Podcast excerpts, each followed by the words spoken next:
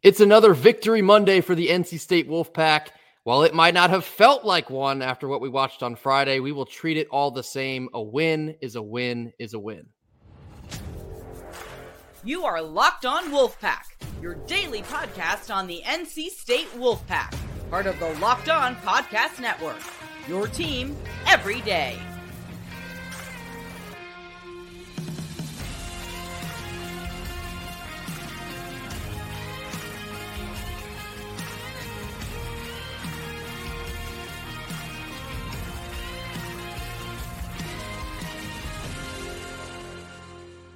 Pack Nation, welcome back to another episode of Locked On Wolfpack, free and available wherever you get your podcasts and on YouTube, part of the Locked On Podcast Network, your team every day. Today's episode is brought to you by LinkedIn. These days, every new potential hire can feel like a high stakes wager for your small business. That's why LinkedIn Jobs helps find the right people for your team faster and for free. Post your job for free at linkedin.com slash locked on college. Terms and conditions apply. Happy Monday. As always, I'm Grayson Boone, joined by former Wolfpack defensive tackle Kenton Gibbs. And before we get going here, if you missed our live stream on YouTube following the game, it was late on Friday night. Be sure to check us out after every game moving forward. We will be live on YouTube. We will always tweet out the link. Even if you don't get on Twitter these days, X, whatever you want to call it, be sure to check out our YouTube page shortly following uh, every NC State game moving forward. This Monday episode is a Victory Monday episode. It will be a bit of reiteration uh, from our live episode on Friday night, but ultimately, NC State went on the road. It was nowhere near pretty, but they were able to leave Charlottesville with a 24 21 win on the road to kick off ACC football play.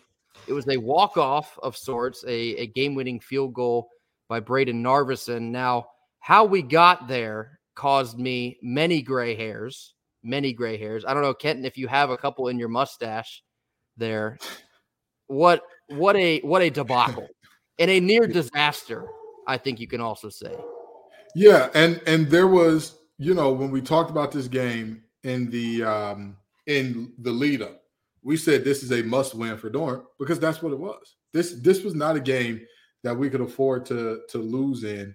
And upon further review, it appears this wasn't even a game that we could afford to look bad in because this has caused a a sort of you know dookie storm, if you will, amongst the fans that is not this has not been seen in quite some time. Like there is a, a type of anger and animus towards this program from our fans that I have not seen in, in quite some time.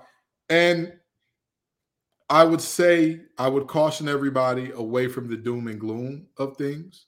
I would say if we're coming into this season and saying we're three and one out of our first four, most people would say we'll take that. Now, has this looked the way that we wanted it to look at all times? No. Have we looked as good at UConn as we wanted to? No. Have we looked at good as good against UVA as we wanted to? No. Nobody's going to argue that. But with that being said, you know, we are still three and one. Um, this team is finding ways to win games, but you're absolutely right in that there are just so many things that that leave me scratching my head a little bit um, because we're seeing new problems now that weren't even the case before. Yeah, it's it's a lot of things that, if not corrected, will become fatal flaws uh, further down the season. But yes, ultimately here we won the game that is what we set out to do. We accomplished that goal. If you leave out, you know, finer details, of course. And you you mentioned as well, we're three and one. When we gave our preseason predictions on how the schedule was going to turn out, we had three guests come on. I believe all five of us in totality had us at three and one at this spot. So yeah, on a surface level here, we're we're right where we're supposed to be. Now it's the finer details that drums up all the conversations the I guess a lot of the doom and gloom. I I will have to say the last 48 hours amongst NC State fans have looked pretty much exactly what I expected it to look like after the game we saw on Friday night. It's some of it is warranted, some of it is a bridge too far, and I think yeah. we all know what I'm referring to there. But, you know, again, calling a spade a spade here, the play we saw on Friday night was embarrassing. Probably deserved to lose that game. I think Virginia ended up helping us out there in the end with a couple penalties, but good lord, good lord. We we we spoke all last week about how we should be able to go in, handle business, dominate because we are the better team. For most of that game, probably, you know, most of the second half, we did not look like the better team at all. And that will be concerning, especially as soon as this week. That will be concerning as soon as this week, as we have Louisville here uh, on Friday. To allow a team to convert on a uh, two point conversion oh from the 18 yard line is patently insane. Unbelievable. Unbelievable. I talked about this during the live but I want to reiterate this again because I watched I watched it again and I said, okay, maybe I'm crazy, maybe maybe I'm wrong here. Did we have anybody that was in the intermediate zone? But the problem is we did. We did. There were folks who were not in the end zone, who were not rushing, who were also not in the end zone. Ladies and gentlemen of the jury, I have a, a very simple proposal for you.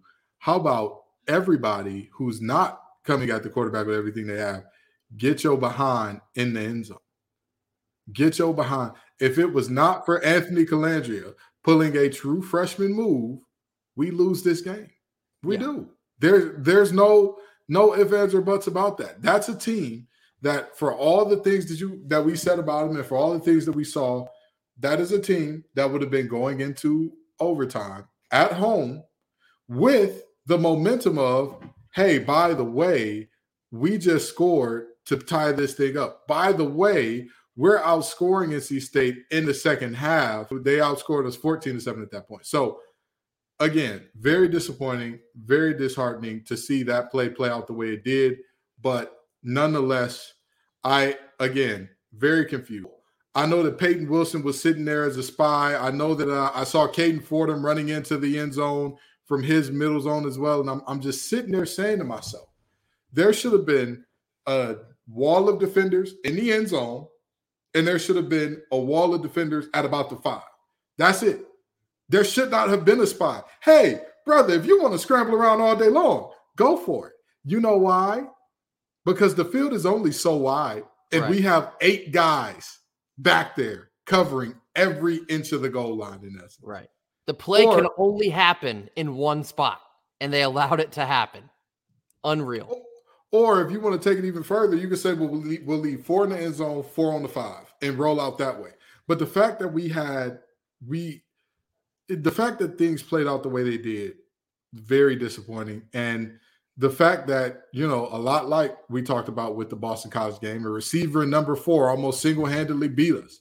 How do we not get that cleaned up? Do we not have a call for doubling somebody?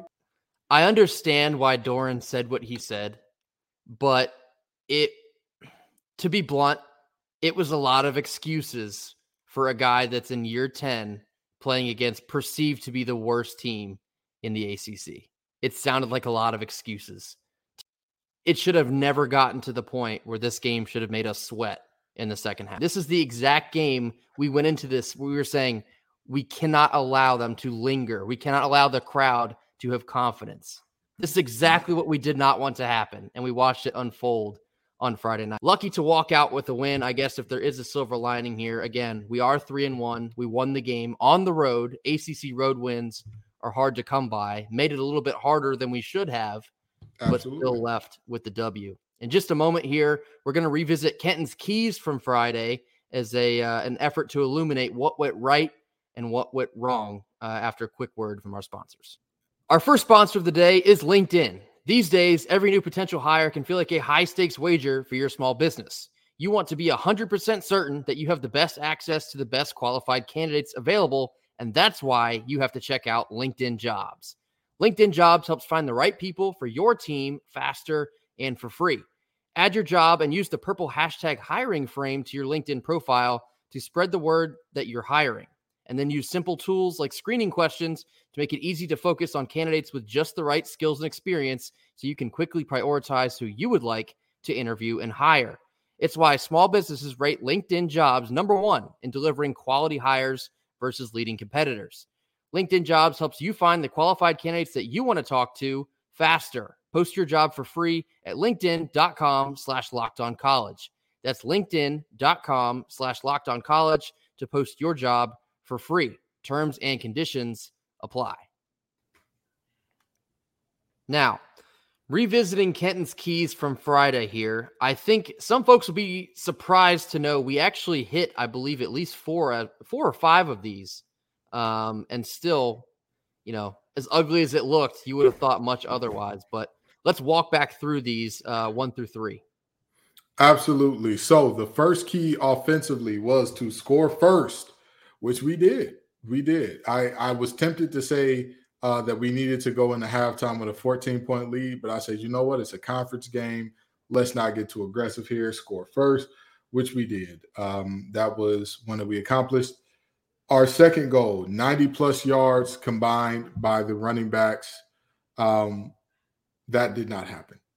That did not happen. Feel like we is, abandoned the run which is very disappointing because again if you look at their other games this season the backs from maryland combined for over 125 yards. James madison combined for well over 100 yards as well. So for us to not be able to get 90 was like i mean okay we're the first team we're the first team all year that has played virginia that did not get their backs to 100 yards rushing. I think this is especially frustrating because of how i mean how bad Armstrong looked through the air. This would have felt like a perfect opportunity to try and establish more on the ground using running backs instead of Armstrong taking off as often as he did. I mean, Michael Allen ended up getting 10 touches in a couple weeks prior to this. We would have been thrilled about that. The problem yeah. is, Michael Allen probably should have had, I don't know, like 18 to 20 touches in this yeah. game. Because from what we saw, he had a couple quick bursts there uh, for some first downs, you ha- you got to think he would have continued that stretch, maybe even broke one for a touchdown, uh, continually putting the ball into his hands. Absolutely, and I'm much I'm very serious about the fact that we need to start running vertically and not horizontally. That too. That too. We can do teams that can do the horizontal runs. You have to be a lot faster than the team you're playing against, or you have to out scheme them solidly to the point where you have a numbers advantage on that front side. The final key was five plus yard, final offensive key, five plus yards on first down. So here's the thing. I am going to go on the record as saying they achieved this 6.46 yards, basically six and a half yards on first down. However, however, Kevin Concepcion's 48 yard touchdown reception came on the first down. If it weren't for that play, we would very likely be looking at an extremely different situation. Right. But I digress. I digress. You give them these gots when they get it, and that's what we got there. Grayson, give me your thoughts on these offensive keys. Yeah, you know, this third key here, I found it interesting looking back, and we'll have a lot more in depth talk about this on Tuesday. But it felt like there were many scenarios where we were able to run effectively on first down, and then we would go incomplete pass, incomplete pass, and then punt. Like we would run right. for six plus right. yards on first down, and then abandon it and end up with nothing. It's yeah. like you just saw it work and they haven't been able to effectively stop you all night. What's the what's the rush to go back to an ineffective pass game? That one was a, yeah. a big time head scratcher for me. But you know, jumping out to the early lead, even that did not look as pretty as we wanted it to. However, we did achieve it. It's just from that point on, we were not able to can, uh, keep the gas pedal down. We gave them too many opportunities to run neck and neck with us, and that ended up being the problem. But yeah, there there needs to be a a more concerted effort to control this game on the ground and not from arms. There's been a lot of discussion here saying, you know, Brennan looks terrible through the air. He's saving us on the ground. A bit of credit here. He has been able to create a lot out of nothing on the ground. The problem is it's still like we're, we're still so one dimensional that that is not making a, a, a world of difference. I, yeah. I need Michael Allen and Kendrick Raphael to be making the difference on the ground, not Armstrong. I think Armstrong needs to do it when absolutely necessary. That is when we could be dynamic as an offense. Now, coming into our fifth game, this has to be figured out ASAP. ASAP. A hundred percent. hundred percent. And now let's get to those defensive keys, shall we? Um, pound to run allowed three yards or less per carry. We allowed exactly two point eight. Correct. So um, we we did a, a, good enough job there, even amongst their backs. You know, the the two backs combined for 25 yards. Uh, I'm sorry for 25 carries and 58 yards on those 25 carries. Hey, good job. We kept them under three there. We did what we were supposed to do. Love to see that. The second key was two or more sacks. We got to Colandrea exactly two times exactly two times. Red Hibbler has been amazing. He's been phenomenal. I mean, you know, the he, thank God he's got another year. And I'm not even joking about that. I am super excited to see that he's got another year where he's he's most likely going to be back with the pack and whatnot because he's been just a revelation uh, from start to finish here. And the last one is no quarter where they score more than seven points. Well, we almost achieved this one until we allowed a 18 yard two yeah. point conversion. Ladies and gentlemen of the jury, I think that this is fairly simple. Uh, we passed four of the six keys, which by all intents and purposes spells out domination. It really does. And if you look at many stats of this from this game in a vacuum, they do spell out domination. Against these keys, we did well, but many of the other things that you need to play winning football, they were not there. Yeah, my my unofficial fourth key on Friday was to dominate, and we yeah. certainly did not yeah. do that uh, on defense. Now, we did mention this on the live show Friday evening. A couple of the plays by the defensive backs late in that game likely saved us. The play that Bishop Fitzgerald tipped that ball and Sean Brown made the diving catch. That was an uh, incredible effort by the two of them uh, to bring home the pick on that. And then, of course, Aydan White there with the pick in the red zone shortly after that saved us. It saved us. But everything else, the defense was just simply too soft and allowed Colandrea to just create way too much. We made him look way too comfortable. Certainly did not dominate. So I guess you could say the keys almost spelled abomination instead of domination, but just way too close for comfort at the end of the day here. Way too close for comfort. I, I think that we need to just talk to the fans just a little bit um, you know, right after you know you you pay some bills around here. We're gonna get to our Monday big picture takeaways as we do every week here. After a quick word from our sponsors. Now, time for your game changer of the week, and that is Athletic Brewing Company. Athletic Brewing has completely changed the non alcoholic beer game. They make non alcoholic beers that actually taste good. Their brews are great tasting and award winning, beating out full strength beers in global competitions. They brew over 50 styles of craft non alcoholic beer, including IPAs, Goldens, Sours, and more. You can find Athletic in store, online, and at bars around the country. They're fit for all times. If you have some folks over to watch the NC State game this Friday evening, treat yourself to some athletic brewing. If you're tackling work or working out, you can drink them anytime, anywhere, and make any activity a bit more enjoyable. You can find Athletic Brewing Company's non alcoholic brews at a store near you or buy online at athleticbrewing.com. First time customers can use code locked on to get 15% off of your first online order. That's code L O C K E D O N at check for 15% off at athleticbrewing.com. Athletic Brewing Company, fit for all times. All right, rounding out this Monday episode with our big picture takeaways from the 24 21 win up at Virginia on Friday night. I will begin with mine here. If Brennan Armstrong is going to continue to be QB1, he has got to play better. We have Louisville coming into town on Friday night. If we get the performance that we just had, Armstrong was 15 of 30 for 180 yards, two touchdowns, and a horrendous interception we're going to get dog walked at home. And that will be a, a crying shame. It's going to be an electric environment at Carter Finley on Friday. We cannot have any more stinkers from our quarterback one. If we can't get anything done on offense, the defense will suffer. And when the defense suffers, who knows where we're headed from there? Yeah, wholeheartedly agree. Wholeheartedly agree. Couldn't agree with you more. I mean, at the end of the day, we we can't play around. We've already talked about this we've already talked about where playing with your food gets you. Like that's yep. that's not a, a joke. That's not a you know ha ha ha. We're saying a boring cliche just to say it. You cannot do it. You cannot do it. I think that you know some folks in the fan base stop it with the doom and gloom nonsense, please, please. Have we seen better teams from NC State? Absolutely. Have we seen better quarterback play? Come on now. That's that's not even a hard question to answer. With that being said, this is still a team that has a lot in front of them. Yeah. This is still a team that is, and, and again, I told y'all there's no way with good conscience I can pick us against Louisville. And I'm being honest about that. That's I'm not gonna lie to y'all and, and tell you something that I don't I don't believe. With that being said, this team is still very er, it's still early in the season, and this team by and large is still winning. Put winning and positive energy into this team.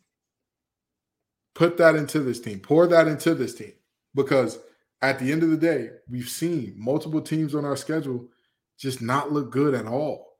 Completely, completely, and utterly wetting the bed when it was time for them to show up this is just one week, and this is just the situation that we're at now. As loud and as pissed off as we are after game number four here, this team has the talent to shut us up by game seven. They can Absolutely. very quickly turn this around. Now, it will take a lot of doing, but they can turn this around. You mentioned it, Kenton. All the opportunity still lies ahead of this team. Again, we are yes. three and one. There are still winnable games on this schedule. Have the expectations dampened a bit? I'd be lying if I said no. But that's why they play the games between the lines and not on Twitter. They got to strap it up and play. Yeah. All yeah. this all this talk amongst, you know, us, the fan base, national media, whoever, it's it's all just noise. We could very well show up this coming Friday night, feed off of the energy, execute better, clean up dumb mistakes and beat Louisville. Yeah. I'd be interested to see yeah, what the absolutely. conversations look like then. It'd probably be much different than after a win on the road at Virginia. It's just so it's it's so much of a seesaw from week to week, and I, it's important to not get too high, and it's also important to not get too low.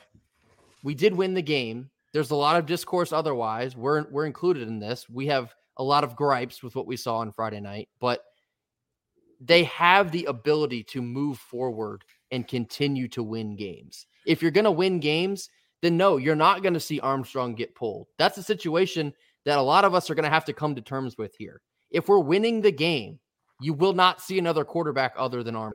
That's just the reality of the situation here. If he's going in, he's winning games. It might look ugly, but the game has been won. They will not make a change at quarterback. We have now seen Dave Doeren and the coaching staff's hand. You're not going to see MJ in case it is a break glass in case of emergency type situation. So a lot of the a lot of the screaming and yelling is being projected into a brick wall effectively. The best and, we can do, move forward with what we have, shore up the weaknesses and continue to support our guys. There's no need to tear everyone down because you're disappointed after a loss. You could be disappointed, that's fine. But there's no reason to get nasty online about how you think the season should play out. And and here's the thing. Another thing I want to say is we're disappointed after a win, by the way. Yes. I don't want to sell anybody any dreams here, but I want you to look at the rest of this schedule and tell me who you can go ahead and already chalk in as an L.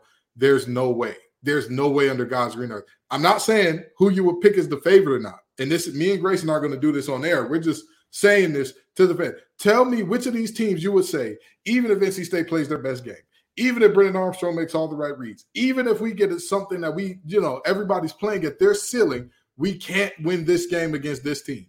Louisville, Marshall, Duke, Clemson, Miami, Wake Forest, Virginia Tech, North Carolina. I want you to sit here, and if you're going to say that this team is doom and gloom and we've got five to six games in coming, okay. So then what you're saying is, I would assume we're not beating anybody outside of Marshall, Virginia Tech, maybe Wake Forest, and that's it. And I want you to really look at those other teams on the schedule and tell me what they've shown you this year to say that there's no way that we could get that job done. Not even talking crazy here. I still don't think there's a team on this schedule here that is undoubtedly a loss for us. There's still a lot of room for growth. There's still a lot of room for development. And effectively through four games, we have disappointed so far, point blank, period. Yeah. But I wouldn't say, I wouldn't even say Clemson is a guaranteed loss. I wouldn't say Miami is a guaranteed loss.